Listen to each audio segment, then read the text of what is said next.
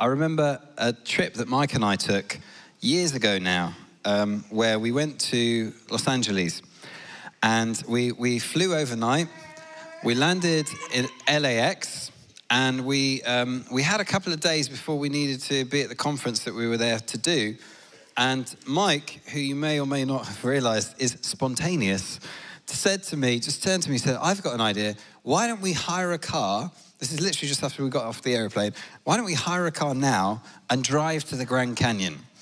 And uh, he and I had, had been friends long enough by that point that I knew there was no point coming back at him with something called details about how far the Grand Canyon was and how long we'd been awake for. So I just said, let's do it. Um, so we hired this car, and we decided just for fun we, hire, we would hire a convertible. Um, so we had this convertible Mustang, and we start driving to the Grand Canyon. Neither of us really understood how far away the Grand Canyon was.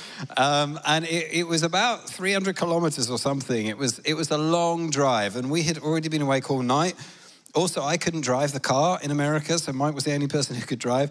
So we were driving along, and I remember it got to the point where it was the middle of the night in America, and we were sort of really struggling. We'd been awake for about thirty hours or straight by that point to stay awake. So we decided, let's put the top down of the car. That, you know, then, then the air will keep us awake. Um, not realizing, of course, we were in the desert. So the car was air conditioned. Then we put the top down. It felt like someone just had a hairdryer going at you. So that started to send us off. And then we thought, well, why don't we put the radio on and we can, you know, like sing along to the music, and that will keep us awake. So um, one of the memories I will take to my grave is the two of us, three o'clock in the morning, driving through the desert, singing along, and the song that came on the radio was Puff the Magic Dragon. Um, just singing along to Puff the Magic Dragon. Uh, I felt like I had this out-of-body experience at that point. Is, is this really happening?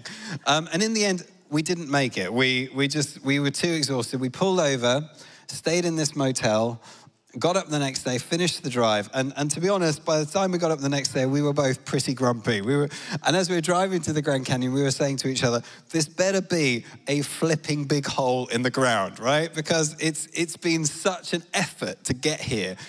And uh, we pull into the parking lot, get out, and then go and stand where everybody else was standing on the edge of the Grand Canyon. And, and honestly, when we stood there, our jaws just dropped. Um, well, the only word we could say to each other was just, wow. Because the ground falls away in front of you and stretches to the horizon, this enormous, vast chasm. And to the right, as far as you can see, to the left, as far as you can see. And then, and then it gets more amazing because you start to walk down inside, and it's like you become immersed in it. Um, And uh, the thing about hiking the Grand Canyon is that it's weird because you do the hard bit at the end. The hard bit is coming back up, unlike a mountain where the hard bit's going up in the first place. Um, Mike and I were actually, we, were, we went for a walk down inside it. And I remember that it got to a point where he was kind of running out of breath a little bit after about ten to fifteen meters. And um, he said to me, you know what, you carry on, Andy. I'll, I'll you know, I'll, I'll wander down a little bit further. You carry on, and then, you know, we'll meet up at the top again. That's not what happened. No, I'm not going to have lying. I know you're the senior pastor now, and I'm, but that's not true. What happened was I said, mate, I'm really exhausted.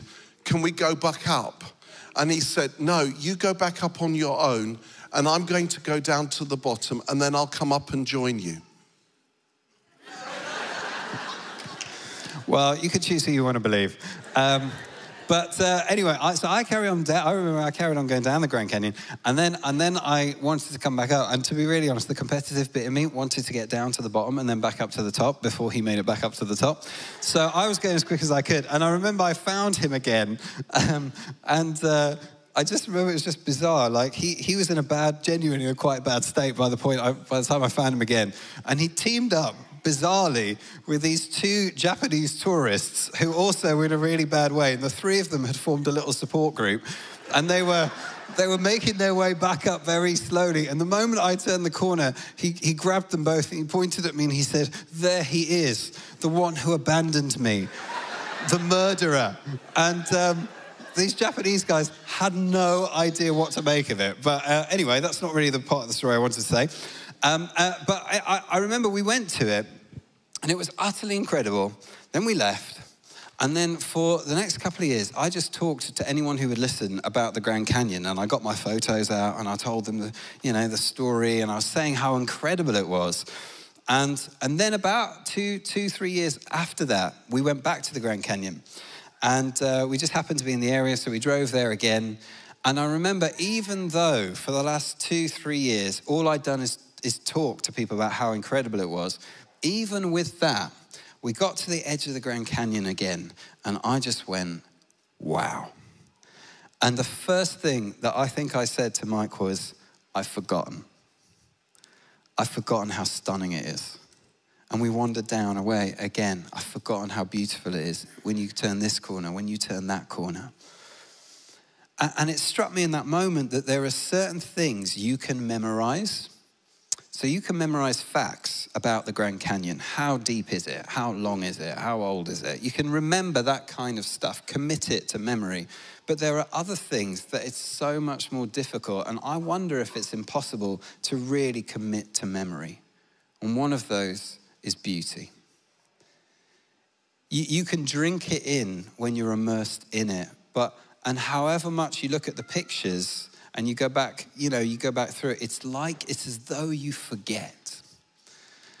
And I say that by way of introduction because it strikes me that knowing God is, is a little like the second type. It's like we can memorize facts about God, and we can, we can talk about doctrine about God, and that's important. But, but his beauty is something that, I, I don't know about you, but for me, it's like I see him and I fall in love with him. And then no matter how hard I try, I forget. And then it's only when I come back to him and I see him again that I think, oh my word, I forgot how good you are. I, I, I forgot how loving you are. And I say this by way of introduction because I want to talk about something that I know many of you know. Um, if you've been following him for a little while, you'll know this. I want to talk about the fact that Jesus is kind. I know you probably know that, but what I want to invite you to do is come with me again, and let's just see him again. And one of the reasons I want to do this is because it is, in many ways, the most practical thing we can do to really know our God. Um, you know, we want techniques for prayer, and we want advice about anxiety, and we understand how we live with our finances, and all of that's important. But the truth is, if we know him, And, and we know he's good and he's for us, we relax when we come near him. We don't feel insecure about whether he's forgiven us or not. We don't need to be anxious about our future because we know he's faithful and we know he's with us. It's the most practical thing we can do is know him as he is. And if we want to know him as he is, the place to go is Jesus.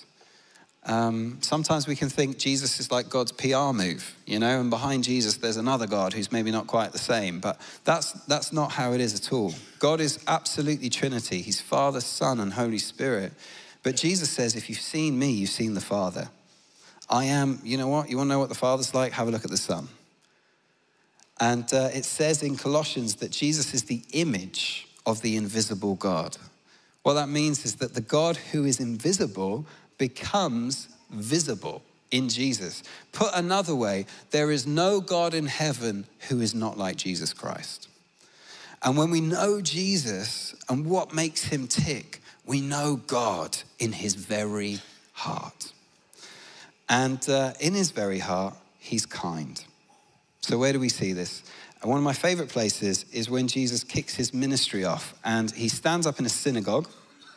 Somebody gives him the scroll of the prophet Isaiah, and he unrolls it and starts to read. And this is him kind of announcing what he's here to do, his manifesto. It's the start of his ministry. So this is what he chooses to read. Uh, and in Luke chapter four, verse seventeen, it says this. Unrolling it, he found the place where it is written, "The Spirit of the Lord is on me, because he has anointed me to proclaim good news to the poor. He has sent me to proclaim freedom for the prisoners and recovery of sight for the blind, to set the oppressed free, to proclaim the year of the Lord's favor." And I don't know how you've imagined that moment in your head, but I have often imagined it a little like kind of what companies and businesses do at the start of their year, where they say, here's our targets for the year. You know, we're, we're announcing what we're going to do, or if you're part of an organization of any kind, a school, or, you know, the goal for the year is that we are going to create a faster delivery system for our customers, or we're going to deliver a new curriculum, or we are going to break into a new market. It's the kind of stuff that it's like, yeah, it's important, and it's probably what we're here for, but it's one of those things that a little bit is like you just, you put it on your to-do list and maybe you're not that passionate about it. That, that's how I imagined Jesus making this announcement. Here's what I'm here to do is very important, and I'm going to do it with diligence and responsibility. And, and I've realized um, my mistake there is that's not, I think, what's going on. This isn't just his mission. This is his heart. Um, this isn't just his plan. This is his passion. This, this is, he wants to do this. He's, he's not saying, here's a list of stuff I'm gonna do. It's not really, you know, I'm gonna do it through gritted teeth. I'm gonna make myself do it. What he's saying is, I'm eager for this. I am, this is why I'm here. I'm excited for this. So it's a little like if my boys were to come down at the start of the year and say, Dad, here is our plan for the year. Allow us to read you our manifesto.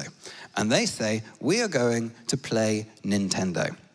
And we are going to play football. And we are going to eat a lot of chocolate. And we are going to eat many, many chicken nuggets. And we are going to have our friends round all the time. Logan and Joelle and the whole gang are going to be here every afternoon. This is our plan for the year, right? What that is, is that's not a to-do list. That's a what they want to do list. This is what we want to do. Um, they're excited to do that. It's like that with the Lord in this moment. He's announcing, here's what I want to do. Here it is. I've come to set the oppressed free. And I've come to bring good news to the poor. And I've come to bring sight to the blind. Um, he's excited for it. And if we find that hard to digest, the solution um, to our difficulty with this is just to spend a bit of time with him in the stories in the Gospels, because that's where we see this worked out in all sorts of places. So one of my favorites is there's a moment where a guy with leprosy comes to Jesus. This is in Matthew chapter eight. And he says to Jesus, if you're willing, you can make me clean. And the, uh, the response of Jesus is, it says, immediately. So straight away, he doesn't have to be persuaded. Straight away, it says, Jesus stretched out his hand and touched him. Now, when you had leprosy, you had an incurable disease. And not only that, but no one would touch you because they didn't want to catch it. So you were basically going to be socially distancing for the rest of your life. Jesus can heal people with a word. He doesn't need to touch them. But when this guy says to him, if you're willing, you can make me clean, straight away, he chooses to reach out and touch him because he's kind. Because no one's done that to this guy for however long he's had this disease. And he thought no one ever would in the future. But Jesus reaches out his hand, he touches him, and then he says, I am willing, be clean. And, and the Greek for that word, I am willing, the Greek is, it is my desire. If it's your desire, you can make me clean. It is my desire. It is what I want to do. That's what I'm here for. I've realized that if you read the Gospels, trying to get Jesus to, to, to heal somebody is like trying to get Mike to eat a kebab. It's not difficult, in other words, it ain't hard. Like if you put a kebab in the room with him, it will get eaten. If you put Mike in the vicinity of a kebab shop, he will go and find it. In the same way, if you put Jesus around somebody who's got a problem, his desire, you know, he doesn't need to be persuaded. It's like, it's, this is what I want to do. Boom, I want to heal them. It, it, he says elsewhere, like, I need to go and find more people, basically. I've come to preach the good news in these other places as well, so let's go looking. There's another story where he's in a house and it's packed with people, and some friends have a paralyzed man and they bring him to Jesus. They can't get him into the house because there's so many people, so they dig a hole in the roof and they lower this guy on a mat down in front of Jesus. And I love picturing this scene. Um, and the moment that, you know, the sort of the drama and the chaos as he's coming down, and the moment this guy is lying there in front of Jesus, the first thing that Jesus says, before the guy has said anything, the friends haven't spoken yet either, Jesus just says to this guy on the mat, take heart, my son, your sins are forgiven. And this is at a time when um, if you had something like that disease, people might say it's because you've sinned, or it's because your parents sinned. There's sin in your family, and that's why you've got this condition. And so you can imagine what this person would have felt about themselves. And they, they may well have, I, we don't know, but I imagine it in my mind that in a, a gut level, this guy thought he was sinful. He knew he was sinful. And, and he, he probably felt that his sin was as permanent as his paralysis. That just like he would never, ever be able to walk, he would never, ever be able to be forgiven. And so what happens is somebody bumps into Jesus in this moment. And what's inside of Jesus spills out. In the same way that if you're carrying a glass that's full, someone knocks you, what's in the glass just spills out without trying. Somebody bumps into Jesus in that moment. They land in front of him. And what spills out of Jesus is forgiveness. Take heart, my son. Your sins are forgiven. And then he goes on and heals his body as well. But it, it, it's his kindness. There's another moment that I, I think really captures this. And it's in Mark's gospel. And this is the time when the, they've been really busy, Jesus and, and the little gang of disciples. They've been really busy, and we're told they've been so busy they haven't had time to eat because they've been ministering to people. So Jesus says to them, hey boys, we, we need to have a break. Uh, let's go away to Center Parcs on the other side of Lake Galilee. So they all pile in the boat, and they, they start going across Lake Galilee uh, to have a break. And all of us, we, I don't know if you've, you can relate to this, but you get to a point in your work where you really do need a rest. You really do need to switch off. Those of you who are teachers can probably relate to this. This is the first day of your freedom.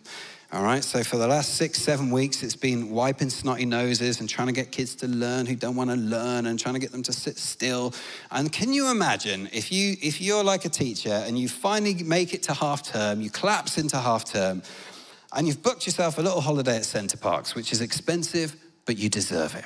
And you drive to Center Parcs, you get into your swimming kit, you get there in the swimming pool, you're sitting there reading with a novel in the swimming pool, and then you see a little child over in the wave pool, and you think, they look familiar.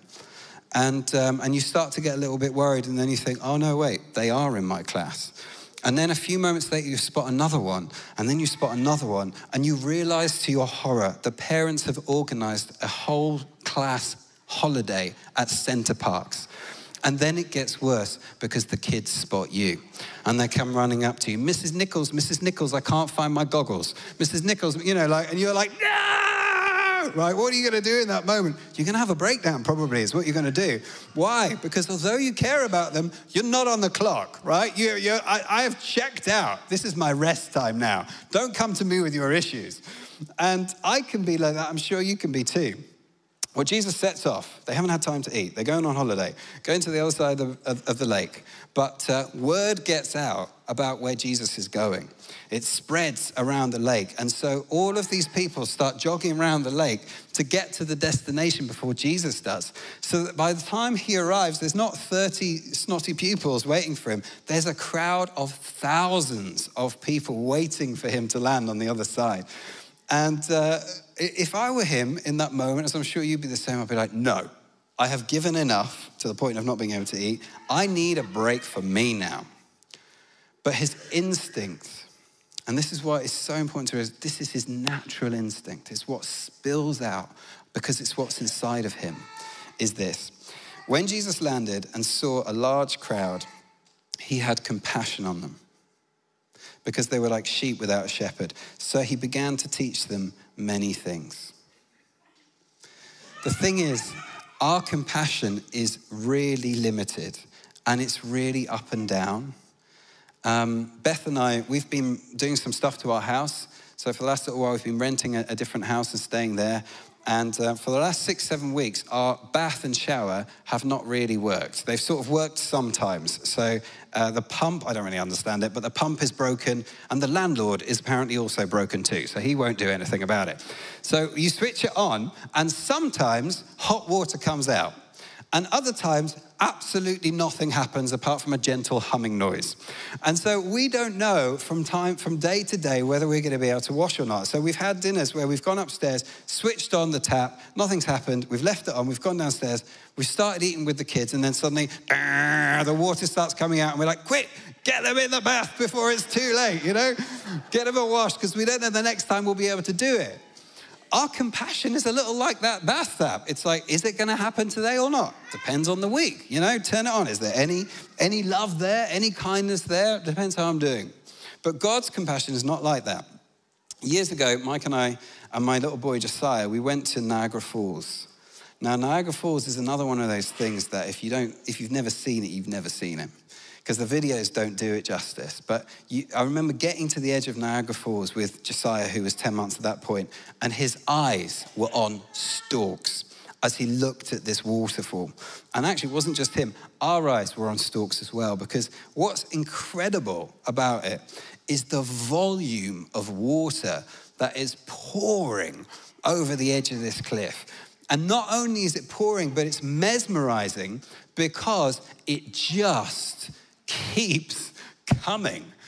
And you think, surely there's going to be a point where, like, it's going to get, you know, the river's going to run dry. And some, the amount of water that has been just going over the edge while we've stood here for twenty minutes, it's, it's going to run dry at some stage, right? But it doesn't. It just keeps on flowing. And we make the mistake of thinking he's like us, that his compassion's like this thing that might be there or it might not be there, but he's not like us. And what his mercy's like is it's like the mighty Niagara that just keeps on flowing. And we think, well, surely it's going to come to an end now. Surely his patience has, has worn thin now, but it hasn't, because, this, because he's merciful, because he's kind, because this is our God. And so we see times where he has compassion on people and he heals them. He has compassion on people and he feeds them. He sees a widow about to bury her only son. He has compassion on her. He raises her son. The only two times Jesus is recorded as crying is over other people. He cries at the tomb of his friend Lazarus, who's been taken from him, though he knows he'll raise him again. He cries over Jerusalem because he understands the suffering that's coming to them. He's full of compassion. And, and this word compassion is a really strong one. It's like literally means a tearing of your guts. It, it, it, it's, it, to understand God is to understand that in his belly is compassion. His anger, it, it says in the Bible, he has to be provoked to that.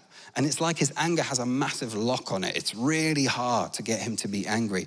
But his mercy is like the, the screen on an iPhone. You touch it and it lights up. You just tap it and it lights. You just come near him and it, and it pours out of him. He's slow to anger, but he abounds in love. And, uh, and we see that because we see the way he relates to the struggling and the despised and the rejected. He moves towards them. If compassion were to become a human being and walk around among us, what would it look like? We don't have to wonder. We can just look at him. And yet, knowing that, we can sometimes come to him so hesitantly. We're, we're not sure. And that's not because of him. That's our stuff that holds us back a lot of the time. So I remember I worked for a couple of weeks in a hospital as a chaplain, and I ended up having three separate conversations just over the period of two weeks with people who told me that they wanted to die. And with each of them, I said, "What makes you say that?" And their response to me was, "I don't want to be a burden to my family. I wish I'd go, because I just feel like I'm just such a burden to, to my family." And there is something in us as human beings. We don't want to be a burden to other people.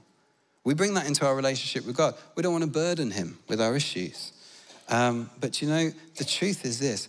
If you want to bless him, give him your burdens. It's like it gets him excited. He rejoices when we do it. I think of it like when my oldest son comes home from school, some days he's had a bad day. And I say to him, I can tell from the moment he walks out the gates, I say, "How's it been today?" "Fine." "Did anything happen today?" "No." "Okay." And I know something's up. and I won't rest until I find out what it is. So, you know, we'll, we'll watch T V together or whatever, we'll have some dinner, and I keep asking, keep trying to get him to open up, keep trying to find a way of doing it. And often, usually when I'm tucking him into bed at night, he tells me what's going on. And do you know what? There's a part of me that's grieved because I hear about a friend said this to me or this happened, and it grieves me, but there's another part of me that rejoices. You've told me. You've told me. I want to carry it with you.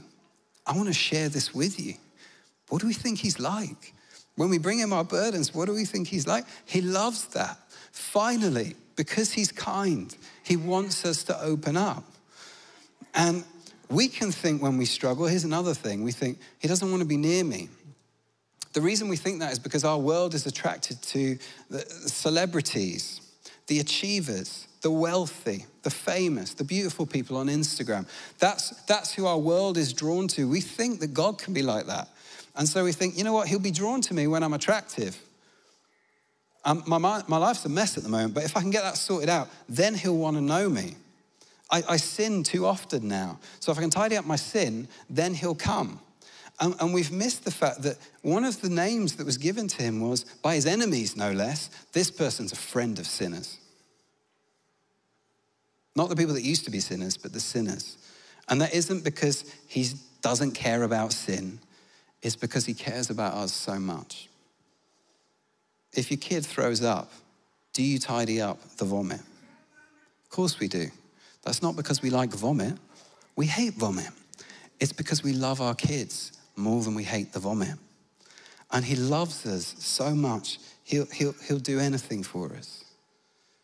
And to understand God is to understand not just that he sits and waits for us to bring him our burdens, but even more than that, even more than that, he comes looking for us. He chases us down. Psalm twenty-three, the final verse of it is, surely goodness and love will follow me all the days of my life, and I will dwell in the house of the Lord forever. But do you know what a better translation of that is? Surely goodness and love will pursue me all the days of my life. Pursue. You've probably never been on a motorway where the police start pursuing you, but I've driven around a lot with Mike, and so I've had that experience. And uh, they come out, and they're like, lights going, you know, r- you know, chasing you down, right? And if that happens on a motorway, they're chasing you down because they want to give you a ticket and a telling off. But when God does it, it's like he's a police car chasing us down, pursuing us, getting us to pull over by the side of the road, not because he wants to give us a ticket and a telling off, but because he wants to give us good news that will set us free. He wants to give us a message so beautiful, so pure, so lovely, he can't hold himself back. He doesn't want to wait till we get home. He wants to give it to us now. He's kind. And finally, to finish, when we come to understand this, that the more we come to him, the more his heart is filled, because it's what he loves to do to help us. Uh, we might ask the question, well, what does his kindness look like in my life now? And it looks like Jesus, you, you can't add to him. At the same time, we see gifts of kindness, as it were, that come in. So, so one example would be his presence, his presence in the way that he meets with us. If you were here last week, you'd have heard Mike's intern, Yanina, talking about when they were in New Zealand a few weeks ago, and God gave her a word of knowledge. Uh, he said to her, there's a couple coming to this church. They've just lost their son. He's died, and his name is Daniel, something she could never have known.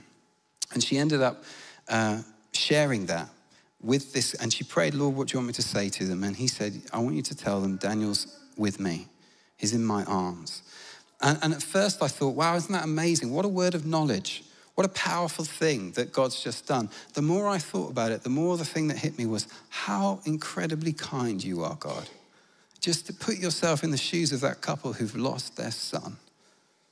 And then the very next time they come to church, a total stranger from, from England comes over to them, and they know the name of the son, and they have a message for them that that son's with the Lord now. I mean, you, you never move past the grief on one level, but what a comfort that would be for all the years of your life to know that truth, how kind he is. What does this kindness look like in our lives? Um, I finish with this. For me, I look back at the last few years and I think, where did I see your kindness, God? So many places. His presence, but also, here's another big one, in his people. We are his body, so we live out his kindness. It's expressed in the way that we look after each other. For me, um, there weren't many highlights of lockdown, but one of the highlights was a lady called Ruth Yule, who was part of our church family for many years uh, until she went to be with the Lord. And during the, the first lockdown, there would regularly, about once a week, be a knock on my door, and I would open it up, and there on the doorstep was a cake. Sometimes it was a carrot cake. Sometimes it was a lemon drizzle. Sometimes it was a chocolate cake. Sometimes there wasn't a cake. It was just Ruth apologizing. She hadn't managed to find any eggs. Do you remember when that sort of stuff was hard to get? And it, and it was like, what did, what did his kindness look like? His kindness looked like a carrot cake. I think sometimes of Mike, my friend, and I, this isn't a joke, you know, God's kindness to me in bringing him into my life. When I met him, I was this icy, frozen sort of eighteen-year-old teenager, and, and the Lord in his kindness brought this Greek, over-the-top, eccentric into my life. And that's like putting a snowman next to a furnace. You know, I just, I melted. I melted. He's been so good to me, so kind to me. And part of our journey with it is, is to drink his kindness in. And also it's to join with him in the ministry of kindness. How are people ever going to know how kind our God is if they don't see how kind his church is? How are they going to know that? And it's for us to love each other in this way and to understand and remind ourselves to come back again, stand on the edge of the Grand Canyon, look at his beauty, drink it in. I forgot how kind you are. I thought you were like this tap, like my compassion, but no, you're like a waterfall of mercy that never, ever, ever fails. Wow.